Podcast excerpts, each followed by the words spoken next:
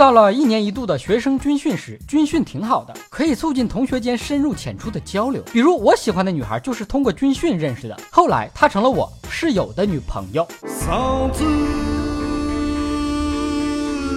认真扯淡的男人最帅，欢迎不准时收看瞎扯淡。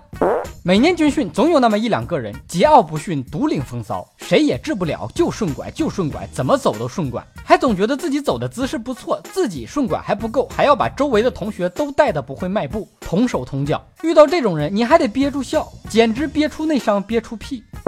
每年军训，学校旁边小超市的卫生巾都会被买光，不是被女生买光，而是被男生买光。怎么的？看女生大姨妈来了，男生的大姨夫也着急了。男生买卫生巾回去，可不是护裆，而是护脚，当鞋垫用，不磨脚不侧漏，谁用谁知道。你们这帮男生也是够了，跟女生抢男朋友还不够，还要跟女生抢卫生巾。你瞅瞅你那四十四码的大脚，知道该买日用款还是夜用款吗？男生买卫生巾当鞋垫，大小一定要买合适了，不然的话踢正步一抬脚，卫生巾飞前面同学屁股上了，你们两个解释得清吗？军训的同学不容易，一个个独得太阳恩宠，把有些男生的妆都晒花了。军训完了，同学们。一个个晒得跟少林十八铜人阵一样，校园里又多了一批非洲留学生，一呲牙亮瞎人眼。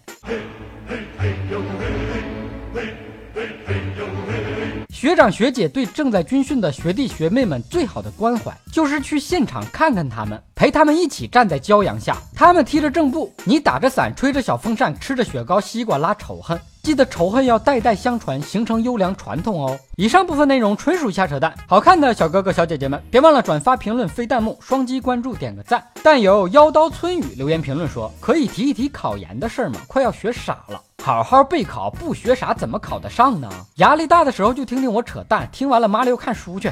别忘了考上了，回来报告好消息啊！你想听哥扯什么话题，可以给我留言评论，更可以到喜马拉雅圈子瞎扯淡发帖跟帖。本节目由喜马拉雅 FM 独家播出，订阅专辑哥陪你开车，更多搞笑内容尽在微信公号小东瞎扯淡。咱们下期接着扯。